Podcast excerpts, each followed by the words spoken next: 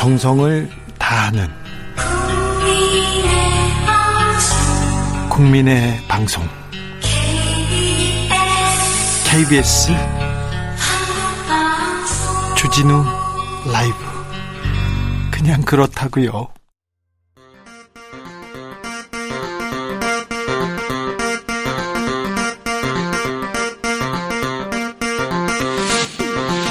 주진우 라이브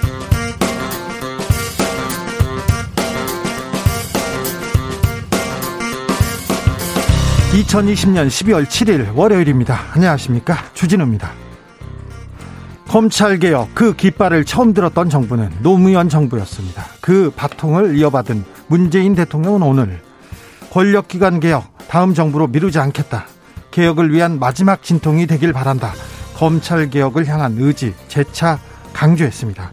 최근 노무현 대통령의 최측근이었던 이광재 더불어민주당 의원이 책을 냈습니다. 책에서 노무현 전 대통령을 이야기합니다. 왜 지금 노무현인지 직접 물어보겠습니다.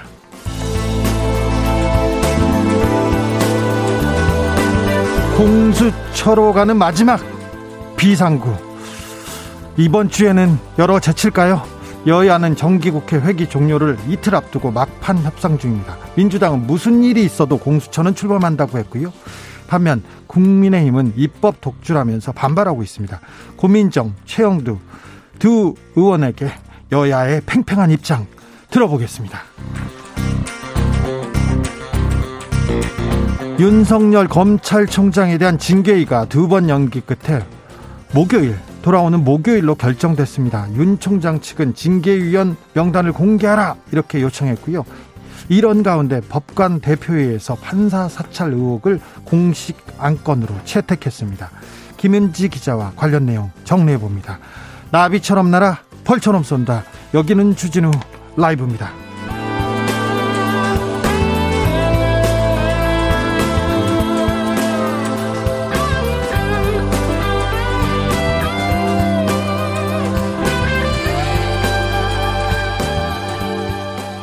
오늘도 자중자애 겸손하고 진정성 있게 여러분과 함께 하겠습니다. 수도권 거리두기 그리고 사회적 거리두기가 2.5단계로 내일부터 올라갑니다. 수도권도 마찬가지인데요. 그래서 저는 마스크를 착용하고 진행합니다. 아이고 사장님 저기 발음도 말도 잘 못하는데 마스크까지 써가지고 이거 청취자들이 좀 답답해 하지 않을까 걱정입니다. 조금 아, 좀 답답하실 수 있습니다. 좀 양해 부탁드리겠습니다. 어, 지금 그 어느 때보다도 중요하고 위험하고 절박하기까지 한 시간입니다. 그래서 저도 마스크 쓰고 있는 거 아닙니까? 방송을 하면서도 혼자서도. 그래서 이럴 때는 무엇보다도 우리들이 자발적으로 거리두기 하는 거 중요합니다. 다시 한번 강조합니다. 아무튼 지치지 말고 마지막 코로나의 터널의 끝에 끝에 불빛이 보일 때까지 이겨내 봅시다. 서로 응원합시다. 이번 한 주 어떻게 시작하셨는지 여러분의 이야기 들려주세요. 코로나 때문에 이게 힘들어요. 그리고 우리는 어떻게 거리두기 하고 있어요. 불 빨리 끄고 있어요. 이런 얘기 들려주시면 됩니다. 샵 9730 짧은 문자 50원 긴 문자는 100원입니다. 콩으로 보내시면 무료입니다. 일로 많이 보내주세요. 그럼 주진우 라이브 시작하겠습니다.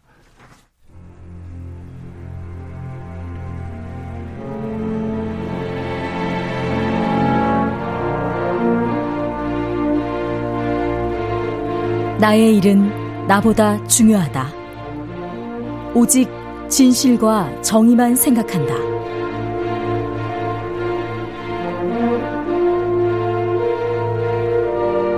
탐사 보도 기자 외길 인생 20년. 주진우 기자와 오늘도 함께 흔들림 없이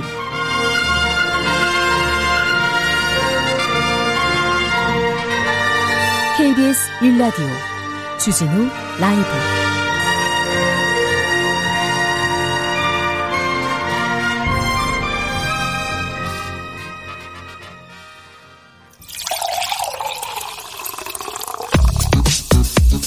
진짜 중요한 뉴스만 쭉 뽑아냈습니다. 줄 라이브가 뽑은 오늘의 뉴스 주스. 정상근 기자 어서 오세요. 안녕하십니까. 주말 잘 보내셨고요? 네, 잘 보내고 왔습니다. 잘 보냈다면 집에 있었다는 거네요? 그럼요. 아, 그랬어요? 어디 안 나가셨고? 네, 별로 나간 데가 없습니다. 어, 6시 이후에 불이 꺼지는 모습, 그리고 9시 이후에는 거의 상점이 문을 닫는 모습, 그래도 성숙한 아, 우리의 국민의식, 시민의식 계속 보여주는 것 같습니다. 그래서 우리는 코로나 잘 극복할 수 있으리라는 확신이 듭니다. 아무튼 네. 우리가 힘을 내야 됩니다. 조심해야 됩니다. 사회적 거리두기 단계가 또 올라가네요. 네, 내일 0시부터 3주 동안 수도권은 2.5단계, 비수도권은 2단계가 됩니다. 어, 앞서 수도권 내 거리두기 2단계를 올리고 또 플러스 알파 조치를 취했는데 네. 확산세가 꺾이지 않고 오히려 본격적인 대유행 단계로 진입했다라고 판단을 했습니다. 2.5단계 뭐가 달라지나요? 네, 일단 영업 제한 시설이 더 늘어납니다. 헬스장을 포함한 실내 스포츠 시설 그리고 유흥 시설과 노래 연습장, 방문 판매 홍보관은 아예 문을 닫아야 하고요. 아, 이런 데는 아예 문을 닫아야 됩니까? 그렇습니다. PC방, 영화관, 독서실도 밤 9시 후에 문을 열 수 없습니다. 아, 민간 기업에도 필수 인원 이외에 이 3분의 1 이상 재택근무가 권고가 되고 민간 학교도, 기업도요? 네, 학교도 마찬가지입니다. 학교는 어떻게 됩니까? 네, 유치원, 초중고등학교도 모두 교실 밀집도 3분의 1을 유지하는 선에서만 대면 수업을 할 수가 있습니다. 예. 아, 학원과 교습소도 집합, 집합 금지 대상에 포함되는데 다만 내년도 대학 입시를 위한 어, 그리고 수업 그리고 직업 능력 개발 훈련 과정은 예외적으로 밤 9시 이전까지 허용됩니다. 어, 스포츠 경기는 무관중, 종교 활동도 비대면이 원칙이고 결혼식장과 장례식장은 50인 미만 사람만 모일 수 있습니다. 문재인 대통령이 방역 협조를 당부했습니다. 네, 오늘 수석 보좌관 회의에서 이 최근에 코로나19 급격한 확산에 방역 조치 강화에도 불구하고 확산세를 꺾지 못하고 다시 단계를 격상함으로써 국민들께 더 큰 부담과 불편을 드리게 되어 매우 송구하고 무거운 마음이다라고 말했습니다. 어, 그러면서 지금이 어느 때보다 심각한 위기 상황이라면서 어, 정 백신과 치료제가 사용될 때까지 이 코로나 확산세를 차단할 수 있는 마지막 고비라고 인식하고 비상한 각오로 방역에 총력을 기울이겠다라고 말했습니다. 오늘 확진자 현황 좀 알려주세요. 네, 모두 615명입니다. 어, 이틀째 600명대인데요. 어, 지역사회 발생이 580명이고요. 이 중 서울이 231명, 경기도가 154명, 인천 37명 등 수도권이 압도적입니다. 아이고, 수도권에서 지금 아, 서울이 231명, 경기도가 154명. 와, 정말 많습니다. 네. 자, 코로나 중요합니다. 다 중요합니다. 그런데 이번 주에는 국회가 굉장히 중요합니다. 아, 눈과 귀를 국회에 조금 기울여야 돼요. 개혁 입법 기차가 발진했습니다. 그래서 경제 입법도 계속 추진되고요. 그래서 국회를 응원하고 감시해야 됩니다. 네, 이번 주 수요일이 정기국회 마지막 날인데요. 어, 이에 앞서서 지금 국회가 바쁘게 돌아가고 있습니다. 어, 이낙연 대표는 오늘 이 모레 본회의까지 그러니까 9일까지 고위공직자 범죄수사처법 그리고 국가정보원법, 경찰법 등 권력기관 개혁 3법을 반드시 처리해서 국민의 명령을 이행하겠다라고 밝혔습니다. 어, 이낙연 대표는 어떤 집요한 저항에도 불구하고 불의한 시도에 굽하지 않겠다라면서 어, 제가 책임을 지고 권력기관 개혁을 입법하겠다라고 말했습니다. 아, 이후에 오늘 법사위계를 막기 위해서 국민의힘 그리고 국민의당 의원들이 회의장 앞으로 속속 모여들었는데요.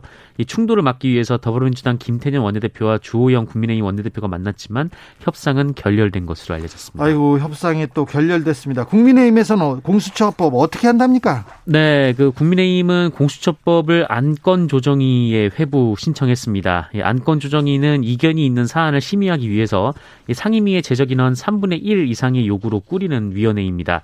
어, 조정위원회는 6명으로 꾸려지는데 이 다수당 소속의 위원 3명, 그 외 위원 3명으로 구성되고 의결 정족수는 그 재석 재적 조정 조정위원회 3분의 2 이상입니다. 자, 복잡하네요. 이 문제는 조금 이따가 최영두 의원한테 그리고 고민정 의원한테 자세히 물어보겠습니다. 네. 오늘 5.18 민주화 운동 특별법 더불어민주당이 처리했습니다. 네, 오늘 국회 법사위 법안 소위를 통과했습니다. 아, 개정안은 5.18을 비방, 왜곡, 날조하거나 허위 사실을 유포하면 처벌한다는 내용을 골자로 하고 예. 있습니다. 어, 이에 대해 국민의힘 법사위 간사인 김도우 의원은 의결하지 않고 논의만 하겠다더니 민주당이 약속을 뒤집어서 전격적으로 통과시켰다 이렇게 주장했습니다. 5.18 민주화운동 특별법 처리됐습니다. 자, 윤석열 검찰총장에 대한 징계위원회 목요일에 열립니다. 네, 어, 윤석열 검찰총장 측의 움직임도 이와 관련해서 계속 이어지고 있습니다. 어, 오늘 재차 이 법무부 측의 징계위원 명단과 감찰 기록 공개를 촉구했습니다. 아, 징계위에 앞서서 방어권이 제대로 보장되지, 보장되지 않고 있다라는 것을 부각하기 위한 포석이라는 것이 언론의 해석입니다. 어, 그리고 징계위원회에 당연직으로 참석하는 이완규 법무부 차관에 대해서도 기피 신청을 하겠다라고 밝혔습니다. 이용구 차관을 기피한다고요? 네, 공정하지 않다라는 것이 이유인데요. 그 윤석열 총장 측은 그 윤 총장이 지휘하는 그 원전 수사의 피의자인 백운규 전 산업부 장관을 변호했던 이력이 있다 이렇게 주장을 했지만 이용구 차관은 원전 수사는 징계와 관련이 없는 사안이다라고 반박을 한 바가 있습니다. 어, 그리고 지난 4일 국회에 출석했던 이용구 차관이 윤석열 총장 징계위와 관련해서 어, 이종근 대검찰청 형사부장의 이름으로 표시된 인물과 메시지를 주고받았는데 이 메시지 내용은 윤석열 총장의 헌법 소원은 악수다라는 것이었습니다. 어, 이에 대해서 논란이 일자 이용구 차관은 어, 검찰 쪽이 아니라 박은정 법무부 감찰 담당관과 대화한 것이다라고 해명했습니다.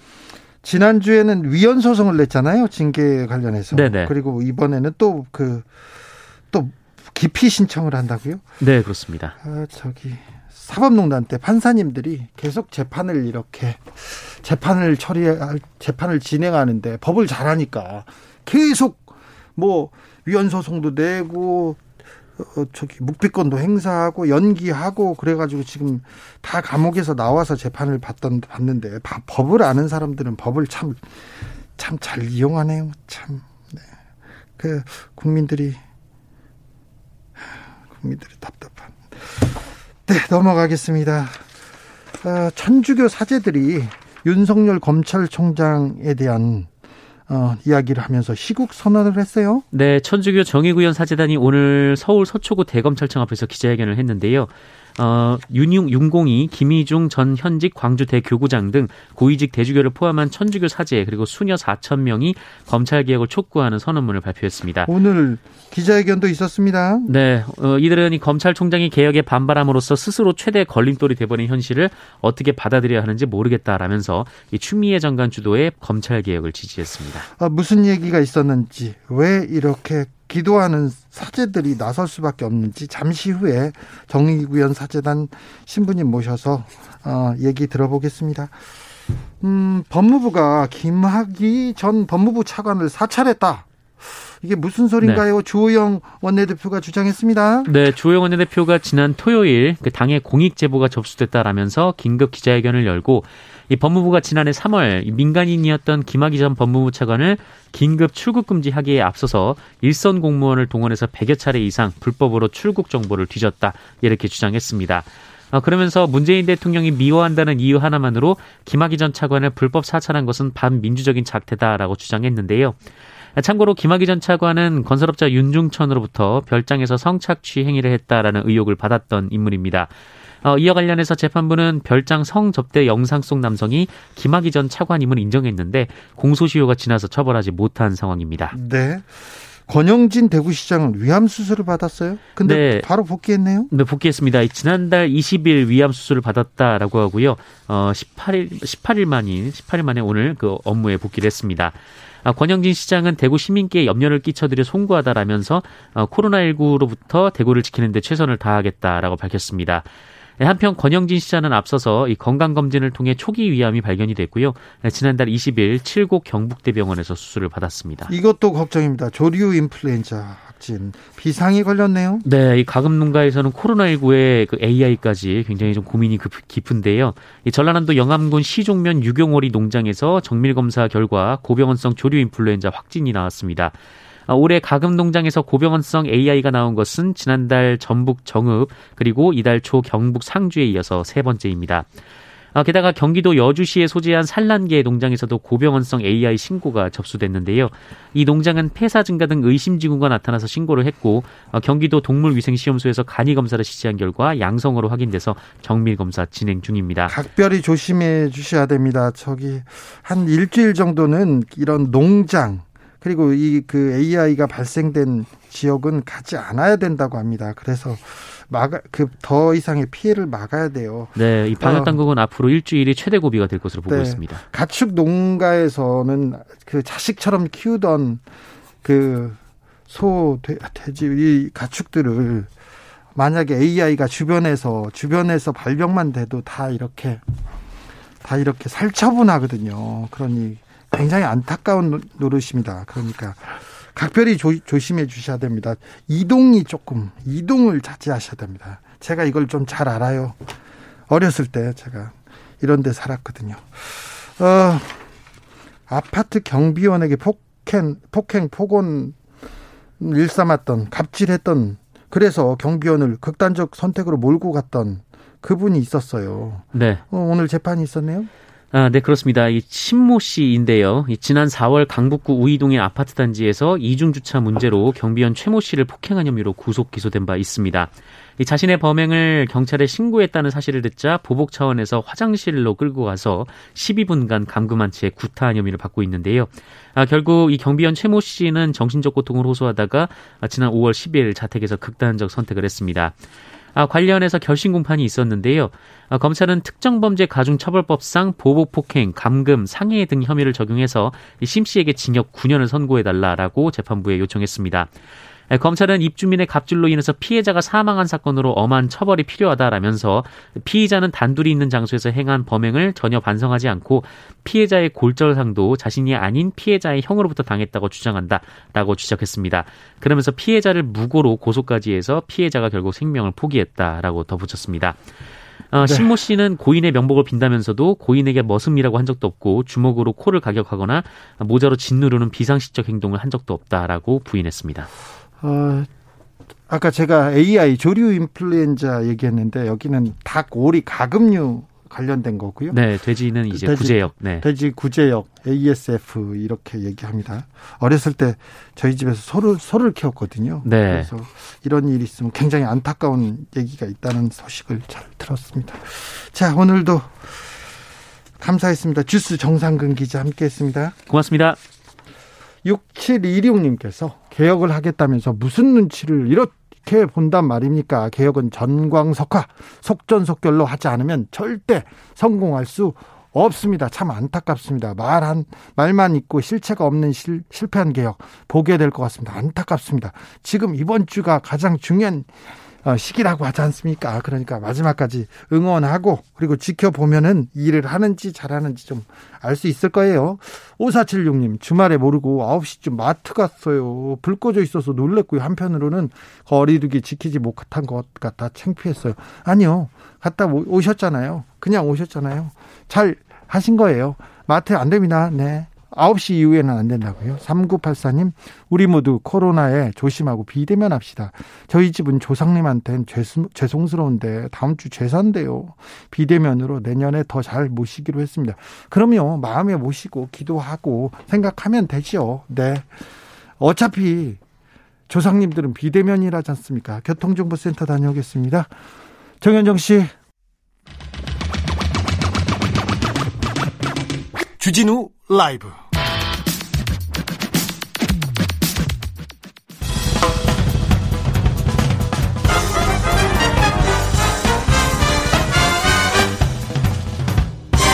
훅 인터뷰. 모두를 위한 모두를 향한 모두의 궁금증 훅 인터뷰.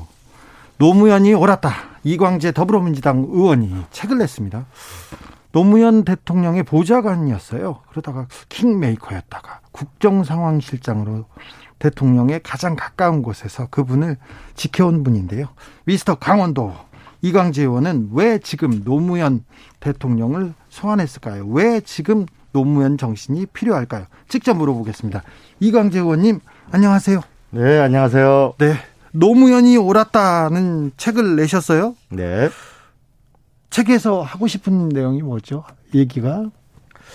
저는 국민이 강하고 네. 지도자가 약한 나라다. 네. 이제 국민이 킹메이커 수준을 넘어서 이제 국민이 전략가가 돼야 된다. 네. 그런데 노무현 대통령이 과거 하셨던 질문 예를 들어 한 가지만 얘기하면 동북아의 균형자론이 돼야 되겠다. 네. 근데 지금 미중의 파고는 점점 더 높아지잖아요. 예. 우리가 살 길을 찾아야죠. 네.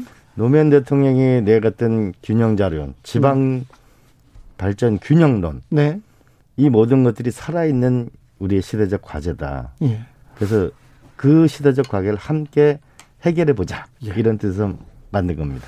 저는 노무현 대통령 이렇게 그 따라다니면서 제가 마크맨 기자를 조금 했었거든요. 막, 네. 막내 기자들이 따라다니면서 이렇게 취재하는데 그때 뵀는데 너무 그 던지는 말들이 그때는 무슨 말인지 모를, 몰랐어요. 그런데 지금 하나씩 둘씩 와닿더라고요. 네. 아까 뭐 균형자론도 그랬고 지방분권도 그랬고 검찰 개혁 얘기도 그랬고요. 그렇습니다. 자, 책 내용에서 좀 살펴봤는데 네. 어, 노 대통령과의 첫 인연, 첫 만남은 어떤 어디서 시작합니까? 제가 이제 23살 때였는데요. 그 노무현 국회의원 당선자죠. 네. 네, 코리아나 호텔 2층 커피숍에서 만났습니다. 23살 때인데 대학은 졸업했습니까? 그때 운동권이셔가지고 그렇죠. 그래가지고 졸업을 못했을 때 졸업을 못하고 도망 다니다가 네, 네 그러다가 만났죠. 만나서 네. 그 부산에서 처음 87년도 6월 항쟁 때 만났고 네. 88년도 국회의원 되시고 만났어요. 네. 만났는데 한 1시간 반 정도 면접이 이루어졌습니다. 네. 그 면접 후에 그분이 하시는 말씀이 이러더라고요. 저는 정치를 잘 모른다. 나를 역사 발전의 도구로 써달라. 라고 하는 부분이 심쿵하잖아요. 네. 응? 오히려 본인이 네. 지금 비서를 뽑는데 네. 아래 비서를 뽑는데 19살 아래 사람한테 네네. 네. 나를 써달라. 네. 역사를 위해서. 그러면서 그 비서실 구성을 한 사람 빼놓고 비서실 구성의 전권을 저한테 맡기셨고 그때 제가 추천했던 운전하시는 분이 지금도 봉하마을에 있습니다. 아, 청와대까지 갔다가. 음. 그래서 그때 노 대통령께서 당선자가 많이 말씀하셨던 것 중에 두 가지가 하나가 서민에 대한 애정. 예. 예 그러면서 얘기 들었 말씀하셨던 게 이거였어요. 그 고등학교 다니는데 돈은 없고 네. 생활비는 안 오고. 예. 그래가지고 학교 교실에서 맨날 며칠을 잤는데 이게 날이 추워져 가지고 워낙 일을 꽉 깨물고 자니까 도저히 이가 아파서 밥을 먹을 수가 없었다. 네. 그때 엄마한테 나를 왜 이렇게 고생시키려면 나왔냐. 네. 이게 평생 후회가 된다. 네. 그래서 가난하고 힘없고 어려운 사람이 좀, 좀 당당하게 살았으면 좋겠다는 게 이제 하나의 말씀이셨고. 예. 그 다음에 두 번째 말씀 같은 경우에는 이제 고문 받는 변호인에 나오잖아요. 네. 고문 받는 학생들을 보면서 야, 무슨 세상에 이런 게 다 있냐라고 해서 이제 인권 변호사의 길을 가게 됐던. 그래서 하나는 가난한 사람들에 대한 애정, 하나는 정의감. 아마 이런 것이 노 대통령의 기본적인 생각이었다고 보고 네. 그것을 위해서 일을 할 수 있는 도구로 써달라. 이런 말씀이었는데 저한테 굉장히 감동적이었는데 너무 부담스러웠죠. 그래서 23살의 이광재가 그 노무현 의원의 비서진 보좌관직을 꾸리고 네. 그리고 계속해서 대통령이 되실 때까지 옆에서 계셨던 거예요? 그렇습니다. 노무현 대통령이 각별히 좀 예뻐했다고 아, 이, 이광재처럼 똑똑한 사람을 본 적이 없다 이런 얘기를 여러 번 하셨어요. 그건 모르겠고요. 저도 이제 첫해 워낙 뭐 제가 아는 게 없으니까 그 주로 대통령이 되고 아니 아니요, 아니요. 그 국회의원이 제가, 되고 예 제가 비서로서 너무 좀 너무 나이가 어리고 모르잘나잖아요. 아니 국회 시스템을 모르는데 어떻게? 그래서 저희한테 아침 7시에 출근하라 시켜서 헌법도 가르치고 국회법도 가르치고 그러셨어요. 대통령께서? 네네. 네. 그랬는데 그때 좀 감동적인 부분이 있었다면은 그 노무현 대통령이 이렇게 말씀하시더라고요. 그 야, 세상을 바꾸려면 너네가 국회에 왔기 때문에 옛날 운동권인데 이제 국회법을 알아야 된다. 네. 우리는 법 위에서 싸우는 것이다. 네. 이런 얘기를 저희한테 해주시고 그 저희는 그래서 정말 밤새워서 일했어요. 아, 밤새서 공부하고 일하고? 청문회 때가 됐는데 청문회가 끝나고 나니까 너무 어마어마한 인물이 된 거예요. 저기 그, 래서 제가 사표를 썼죠. 전두환 전 대통령한테 이게 명패 던지면서 네네. 네. 그랬더니 사표요? 제가 사표를 썼어요. 그 청문회 끝나고 나서 왜냐하면은 제가 처음에 모셨던 초선 의원이 아니고 이제 너무 전국적인 지명도를 가진 그래서 나보다 더 유능한 참모가 필요하겠다. 네. 이게 사표를 쓴 적도 있었죠. 근데 어디가 일로 와 이렇게 다시 붙잡혀 오셨잖아요. 네, 같이 네. 하게 됐습니다. 그때 이제 그때 안희정 전 안희정 지사하고 둘이 두 분이서 네. 네. 안희정 지사는 93년도에 이제 함께 하게 됐죠. 아 그렇습니까? 네네. 네. 처음에는 이렇게 했고요. 네. 어, 노무현 대통령 이렇게 검찰 개혁 계속 외쳤어요. 그리고 노무현 대통령 이렇게 가시, 가시는 것도 검찰과의 관계 이렇게 해서 많은 생각이 드실 텐데 저는 그게 궁금합니다. 검사와의 대화를 하겠다 이렇게 노무현 대통령의 아이디어였습니까? 그렇습니다. 그 저는 이제 국정 상황실장이었으니까 네. 안에 있었고요. 예. 그 당시 어디 회의를 갔다 오셔가지고 검사와의 대화를 하겠다고 연락을 받았습니다. 그래서 뭐라고 하셨어요? 그런 거 하면 안 된다 그랬죠. 그렇죠. 그렇죠. 예, 그래서 그때는 제가 반대를 했죠. 예. 왜냐하면 이 대통령이라고 하는 거는 이 권위를 가지고 통치해 나갈 필요가 있다. 네. 예, 그래서 권위를 잃게 되면 굉장한 상처를 받으실 수 있다. 네. 라고 했는데 그때 노 대통령께서 이런 말씀을 하더라고요. 야, 권위 이런 게 국민을 위해서 그게 무슨 크게 필요한 건가? 네. 그리고 직접 국민들에게 함께 소통하고 이러면서 변화를 꾀해야 그게 국민들이 이해되고 또 개혁이 이루어지는 거 아니냐. 내가 조금 뭐 상처받는다고 그게 무슨 그렇게 중요한 일이냐.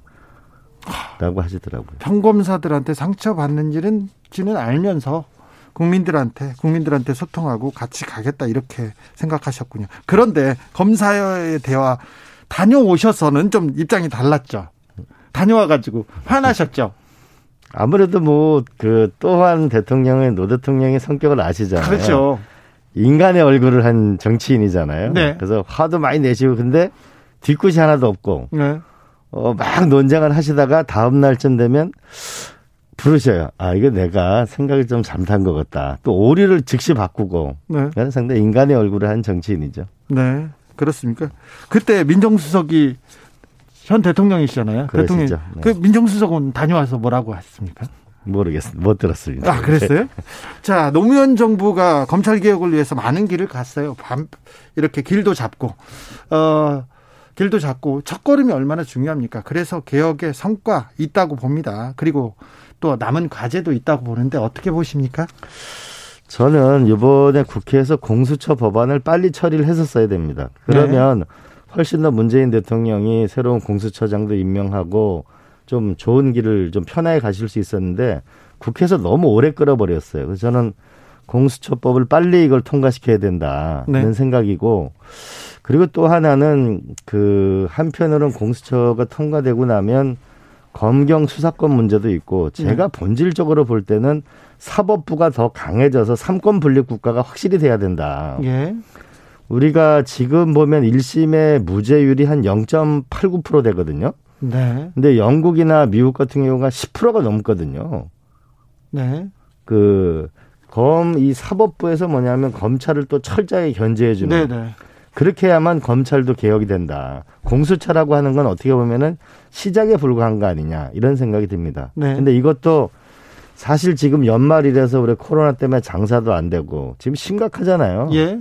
그래서 저는 빨리 공수처 법안을 통과시키고 이제 경제의 계절로 빨리 가자. 예.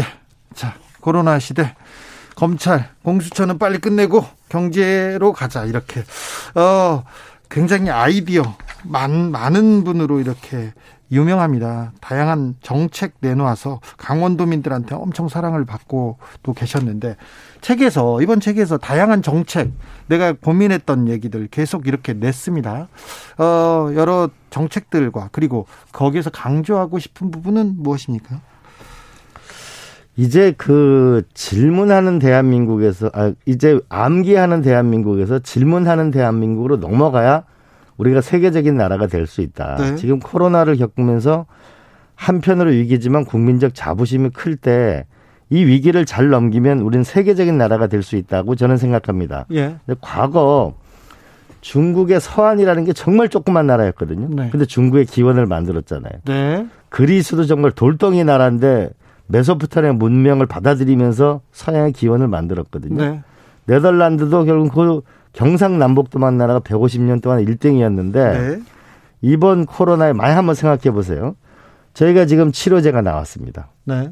그리고 전 세계 가장 빨리 검사할 수 있는 진단 키트가 나왔습니다. 네. 그러면 만약 한 가지 예로 대한민국에 있는 전체 공항에 입국자를 순식간에 조사해서 우리가 자가 격리를 안 하고 음성 양성을 판정해서 이런 코로나 해법을 낸다, 낸다면 어, 네.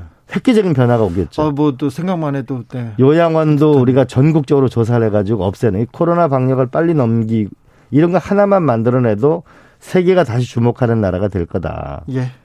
그리고 더 나아가서 지금 이제 이미 어느 정도 주식이 반영하고 있는데 2,700 포인트를 넘어가고 있잖아요. 네. 그럼 동학 개미를 확실하게 도와줘야 될 거 아니에요? 예. 경제를 살려야죠. 네. 저는 이때 대한민국이 위대한 나라로 갈 수 있는 좋은 기회가 오는데 이때 좀 싸우지 좀 말고 빨리 좀 일을 했으면 좋겠어요.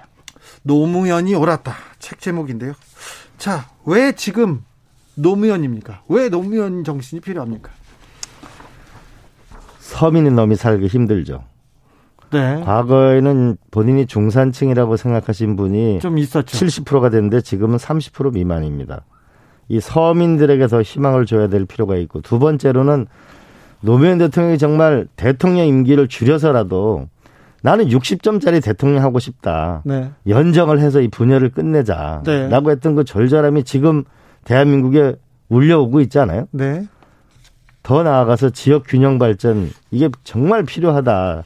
지역을 살게 해줘야 수도권의 파주 LCD 같은 것을 규제를 완화해 줄 수 있다. 예. 근데 지금 수도권의 50%가 넘어서 이 부동산 때문에 굉장히 고통스러워 하잖아요. 예. 노무현 대통령이 당시 던졌던 화두가 지금 우리 시대에는 훨씬 더 큰 과제로 오고 있다는 거죠. 네. 노무현 대통령과 함께 오랫동안 함께 꿈을 꾸셨습니다. 그런데 이광재 정치인 인간 이광재의 꿈은 무엇입니까? 노무현 대통령이 이제 저한테 사행천 그러니까 물이 굽이굽이 흘러댕기는 그 그림을 사진을 하나 구해달라고 하시더라고요. 네. 그래서 그거를 이제 구하려고 구해다 드렸어요. 근데 그때 하시는 말씀이 역사라는 게 내가 하고 싶은 게 그렇게 빨리 되지 않더라. 네. 그래서 그때 나온 말이 강물은 바다를 포기하지 않는다였거든요. 예. 그러니까 국력은 경제력에서 나오고 경제력은 기술력에서 나오는데 기술력은 교육에서 나온다. 네. 응? 결국 우리는 그 분열된 역사를 끝내고 통합의 나라로 가는 거, 변방의 역사를 끝내고 정말 세계인이 사랑하는 나라로 가는 이 길, 그 바다로 가는 길을 포기할 수 없는 거죠. 저는 그 길을 만드는데 저는 일조하고 싶은 거죠. 네. 그러면 뭐가 되려 그러냐? 네, 강물을 강물은 바다를 어유 크죠 바다는. 그래서 이거 대권 선언 아닌가 이렇게 보는 사람들이 있어요. 음, 그런 얘기가 있는데 제가 네. 이제 어떻게 보면 젊은 나이에 그 권력의 정점에도 갔었고 국정 상황실장 때가 몇 살이었죠? 38이죠. 38대 대통령 만들기 1등 공신이었네요. 그리고요. 그리고 국회의원도 하고 도지사도 하고 예. 지난 10년 동안 정도전처럼 유배 생활도 했잖아요. 네. 오래 쉬셨습니다. 그러면서 제가 느낀 건 이 권력이라는 게 어떻게 보면 화살로 보면 처음에는 강렬하지만 마지막에는 종이 하나를 뚫지 못합니다. 그래요. 그래서 저는 내가 권력을 추구하는 것보다는 바로 이 나라야 대한민국 정치의 위기의 본질은 설계도 없이 나라를 끌고 가는 겁니다. 그래서 저는 그 설계도를 만드는데 제가 기여하고 제 생각이 다 맞는 게 아니잖아요. 네. 그러면 더 많은 분들이 참여해서 새로운 길을 만들고 플랜을 만들어서 대한민국을 좀 바꿔보자. 운명을 바꿔보자. 네. 이런데 기여하고 싶은 거죠. 네. 생각의 힘. 생각의 힘. 네. 세상을 바꿔보자. 어, 책에 저는 이 부분 좀 재밌게 봤는데요. 386세대, 86세대, 우리나라를 대표하는 지금 86세대인데, 86세대에 대한 어, 엄청난 비판과 자성찰이 있습니다. 꼰대로 전락했다면서. 자, 그러면요. 음, 우리 기성세대는, 기성세대는 문제가 뭐예요? 어떤 점을 고쳐야 됩니까? 하나는 물은 흐르지 않으면 고여 있으면 썩잖아요. 예. 결국은 스스로 반성하고 미래로 나가는 부단한 혁신이 없으면 안 된다. 네. 이 부분에서 그러면은 우리가 586이 해야 될 일이 뭘까를 저는 생각을 많이 해봤거든요. 네. 그러면은 하나는 집정 민주주의를 디지털 시대에 맞게 강화하는 거. 네. 두 번째로는 플라톤의 고민, 얼마만큼의 철인 정치 현명해지느냐. 이거는 네. 연정을 만드는 거. 세 번째로는 플라톤이 아카데미를 만들었는데 과거 우리 삼김 그분들이 20년, 30년 아래에 386 지도자들을 대거 정치권으로 데리고 왔거든요. 지금 20, 30대 이 주인공들을 역사의 무대에 전면에 쓸수 있도록 과감하게 영입하는 거죠. 아, 기성세대들이 청년들을 영입해서 키워주고 그래야죠. 자, 촛불혁명으로 탄생한 문재인 정권, 그리고 압도적 의석으로 출범한 민주당. 그런데 아까 국회가 좀 빨리 좀 공수처법도 통과했어야 된다 이렇게 얘기합니다. 국민들은 아직도 더 많은 것을 바라고 있습니다. 좀 부족합니다. 뭘 더 해야 됩니까? 이 정권. 그리고 이 이 정부는? 지금 지금 빨리 이 검찰 개혁과 적폐 청산 문제를 올해로 빨리 마감을 하는 거.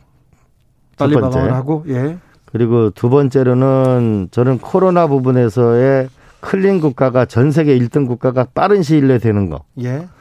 그리고 그 힘을 바탕으로 해서 우리가 전 세계 아마 5G망을 3년 내에 전국을 다 깔 수 있는 건 우리나라밖에 없습니다. 예. 디지털 선도 국가가 되는 거.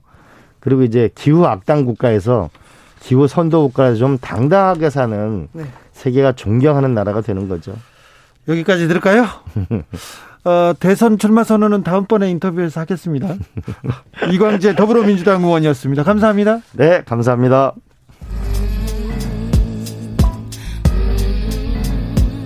나비처럼 날아 벌처럼 쏜다. 주진우 라이브.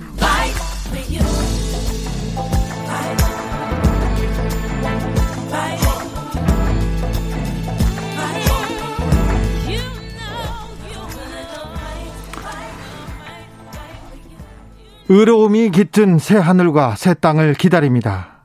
우리의 민주주의가 또다시 갈림길에 놓였습니다. 천주교 정의구현 사재단이 검찰 개혁을 촉구하면서 시국 선언을 했습니다. 아니 잠잠히 고요하게 지내야 할 기도하는 사제들이 이렇게 나설 수밖에 없는 이유 직접 들어보겠습니다. 청주교구 권진원 라우렌시오 신부님 안녕하세요. 네, 반갑습니다. 안녕하세요. 오늘 저 대검찰청 앞에서 시국 선언했습니다. 어떤 내용이었습니까? 네, 오늘 함께 했는데요. 네. 네, 신부님들, 스님들이 함께 해주셔서 너무 감사하고, 최근에 민주주의가 위태롭지 않습니까? 네, 검찰의 진로가 어느 쪽을 향하느냐에 따라 민주주의의 이 운명도 아마 정해질 건데요. 네. 안타깝게도 기득권 소를 위한 반격 또한 만만치 않는 듯 보입니다. 대한민국이 나아갈 바를 두고 옛길과 새 길이 충돌하는 충돌하는 양상인데요. 여기 가만히 있기 어려워서 나서게 되었습니다. 네. 먼저 검찰은 자신이 걸어온 길을 돌아보고 참여하라고 이야기하고 싶었습니다.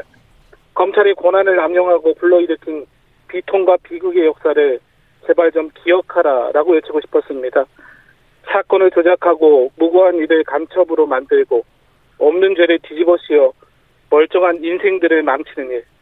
또 그것도 모자라서 가진 사람들의 죄를 몰래 치워주던 악행을 사람들이 모르지 않습니다. 검찰 개혁을 주권자들의 사랑과 존경을 받는 직분으로 거듭나는 이 천등 같은 기회로 받아들이고 양심에 어긋나는 악습들을 과감히 끊어버림으로써 새롭게 출발하라고 말하고 싶었습니다. 네. 그래서 그 내용 선언문의 내용들인데요. 네. 검찰과 언론 또 사법부와 또질 야당에게 외치고 싶은 이야기를 어, 오늘 담았습니다. 알겠습니다. 선생님, 아니, 선생님이래요. 신부님, 강론하는 네. 것 같아요, 저도고. 괜히 네. 좀 죄 지은 것 같고 그렇잖아요. 하겠습니다. 네, 신부님 오늘 제가 서초동에도 좀 갔더니 빨리 하고 어디 가셨더라고요. 네, 먼 길을 아침 일찍부터 출발해서요. 네. 예, 바로 이제 내려가게 되었습니다. 지방에서 아. 올라오신 시민들이 많아서. 아, 바로 흩어지셨어요? 네네. 네, 오늘 시국선 거리두기 중이니까 모이기가 좀 애매했죠. 아, 그래서 빨리 가셨구나. 네네. 네.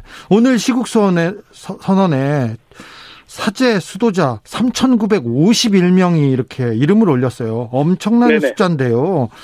어, 이렇게 많은 분들이 시국선언의 뜻을 모으게 된 계기가 있습니까? 아, 지난 12월 1일 종교계 백인 지지선언이 있었습니다. 예. 네, 그래서 이제 그 후속 작업으로 어, 천주교는 또 다른 인원들을 좀 모아서 지지선을 더 크게 하자는 의견들이 있었고요. 예. 그래서 이제 급하게 에, 사람들을 모집했습니다. 서명 운동을. 근데 받아보고 나서 깜짝 놀랐습니다. 저희 저도 조금 얘기를 듣다가 네네. 이런 선언이 있다고 해서 들었는데 몇백 명 네. 정도 생각했는데 저희도 그랬죠. 예. 네. 주교님들, 또 사회적 발언을 좀 자제하시는 분들이시잖아요. 예. 또 수없이 많은 봉쇄수도원에 계신 수도자 분들까지 네. 대거 참여해서 저희도 사실 집계를 하면서도 아 이게 이렇게까지 많은 호응을 얻을까 이런 생각했어요. 그리고 나서 돌아보니까 그만큼 많은 사람들이 이 검찰 개혁에 대해서 무엇인가 잘못되어 있고 이야기를 하고 싶은 것이 아닌가. 네. 수도자 성직자마저도. 예. 그렇다면 아마 일반 시민분들도 이런 생각들을 굉장히 많이 가지고 있으리라는 또 생각을 하게 되었습니다. 예. 네. 매미 같은 미물도 때가 되면 허물을 벗습니다. 과거의 허물을 벗는 벗는 일이 이를 겁낼 필요가 없습니다. 검찰 독립은 검찰 독점권을 포기할 때 시작합니다. 이런 얘기가 나오는데요. 이게 네. 정확하게 어떤 의미인가요? 네. 검찰이 독점하고 있는 게 수사권, 또 기소권, 또 공소유지 같은 것들인데 지금까지 검찰의 일탈과 범죄는요 모조리 독점적 권한 때문에 생긴 일이 아닌가 생각합니다. 네. 그래서 그것 중에 하나는 좀 내려놓으라는 거죠. 네. 그럼 검찰이 약해질 것 같지만 전혀 그렇지 않습니다. 누리던 권한을 줄이는 게 쉬운 일은 아니겠지만 지금 검찰은 개혁의 대상이 아니라 어쩌면 해체의 대상이라는 소리가 나올 정도로 심각한 상태입니다. 앞에서 부패와 거약을 거학을 척결한다 하면서 또 뒤에서는 현직과 전관들이 밀어주고 당겨주는 뒷거래가 일삼아지고 있기 네, 정관 예우요. 네, 이거 다 독점적 권한 때문에 가능한 일이 아니겠습니까? 알겠습니다. 예. 2507님. 그리고 또한 네. 더불어 기소하는 권한도 있지만 죄를 묻지 않은 또 기소하지 않는 또 힘까지 부리잖아요. 그 권한이 엄청나게 강력한 겁니다. 엄청나죠, 사실은. 네. 누가 봐도 다 죄라고 생각하는 걸 묻지 않겠다라고 할 수 있는 권한은 그 누구도 갖지 않은 거거든요. 사실. 예. 이 이런 독점권들을 내려놓아야죠. 신부님들도 네. 그런 권한은 없는데요. 그렇죠. 네. 그래서 감히 어떻게 그런 걸 질투나고 그러지는 않으시죠? 아, 좀 질투가 나는데요, 갑자기. 아, 그래요? 네. 네. 뭐 이런 것까지 가질 수 있는가. 어? 네, 그렇습니다. 감히 어떻게. 네. 네. 2507님께서 오죽 답답하셨으면 이 신부님들이 거리에 나섰을까 이렇게 생각하시는 분이고요. 2046님, 종교가 정치에 나서는 순간 종교는 타락합니다. 왜 사제들까지 나서야 됐습니까? 이런 비판에 대해서는 어떻게 보십니까? 저희가 뭐 자주 나서는 것도 아니고 네. 사실 매번 나서지도 않습니다. 예. 사태 추후를 보니 나서지 않으면 안 되리라는 깊은 공감대가 형성되었던 것 같아요. 저희가 무슨 사안마다 왈부왈부하거나 앞에 전면에 나서서 소리를 외치지는 않습니다. 근데 지금의 일련의 상황들을 보자니 저희가 뒷짐지고 묵과하고 좌시할 수 없다고 사람들이 생각하기 때문이죠. 많은 분들은 왜 사례들이 정치에 관여하느냐라고 말하지만 사실은 모든 사람의 삶은 정치일 수밖에 없거든요. 예. 우리 인간 삶의 가장 기본이라고 생각할 수 있는 거에 누군가는 목소리를 내어줘야 되고 그 한 목소리에 사제단이 소리를 얹은 것 뿐이죠, 사실. 네. 하지, 해야 되냐 말아야 되냐 문제는 아니라고 생각합니다. 저는. 이 사회에서 지금 네. 오늘날 우리 사회에서 가장 중요한 문제 중에 하나이기 때문에 사제들도 나설 수밖에 없다는 얘기인데요. 그렇죠. 네. 네. 그리고 저희가 이렇게 해주면 저희를 통해 마중물이 된다고 생각해요. 예. 이것을 통해서 많은 사람들이 공감대도 얻고 용기도 얻어서 이 이후에 저희 이후에 수없이 많은 사람들이 함께 지지 선언도 하고 또 힘을 얻어서 이 검찰 개혁이 이루어지기를 바라는 마음입니다. 네, 알겠습니다. 네. 어, 오늘 서초동 다녀가셨는데 네. 어, 서초동에서 벌어지고 있는 일들 요즘의 검찰 어떻게 보십니까? 요즘의 검찰은 모르겠어요. 그 자신들이 그 살아있는 권력을 성역 없이 조사하겠다 이런 말들을 하잖아요. 근데 사실은 본인들이 살아있는 권력이 아닌가.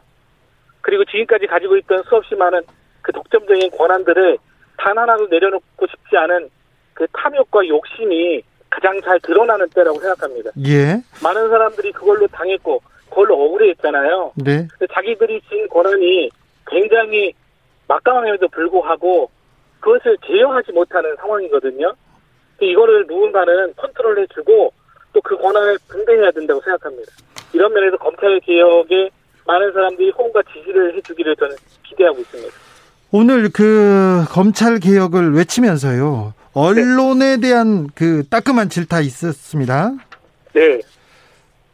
사실은 이 기사들을 보고 있으면 아니 어떻게 같은 사실들을 접하면서도 이렇게 다른 이야기를 하고 있거나 네. 또는 다른 반응들을 보이냐라고 얘기하죠.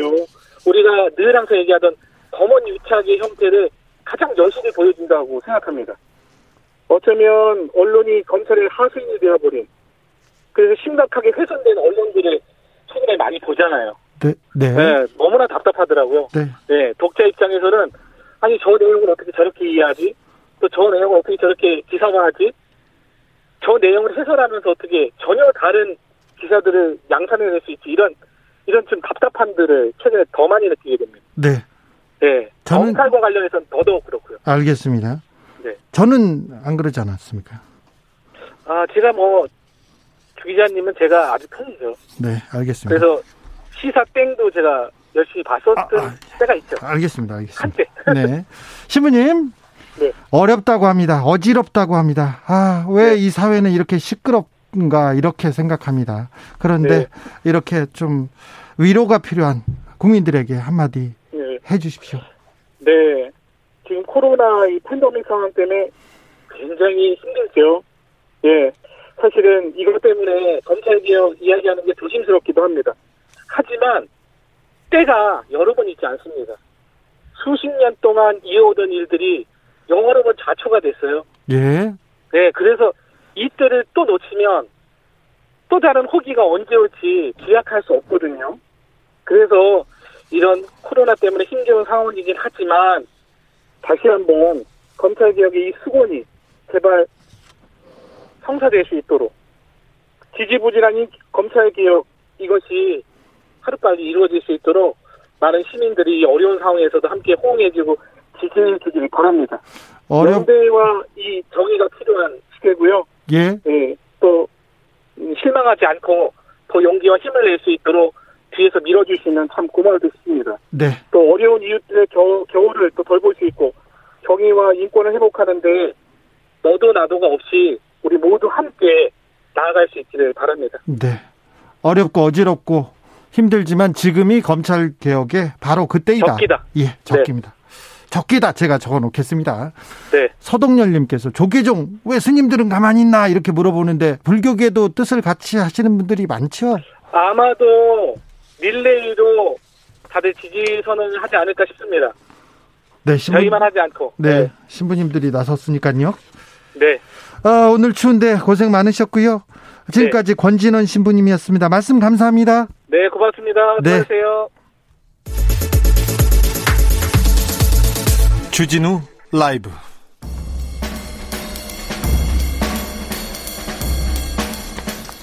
느낌 가는 대로 그냥 고른 뉴스 여의도 주필 올해 보신각 재하의종 행사 취소 67년 만에 처음 KBS 기사인데요. 광화문 보신각 재하의종 타종 행사 여러분 많이 기다리셨죠. 그런데 올해는 없어요. 시작된 이후 이 행사가 시작된 후 67년 만에 처음이랍니다. 어? 그런데요. 그래도 모이는 사람이 있대요. 행사가 열리지 않는데도 광화문 종로로 또새 맞이 인파 모일 가능성 때문에 지금 전전긍긍하고 대책을 검토하고 있답니다. 그러면 안 됩니다. 이번에는 안 됩니다. 모이면 안 됩니다. 흩어지면 살고 어? 모이면 걸려요.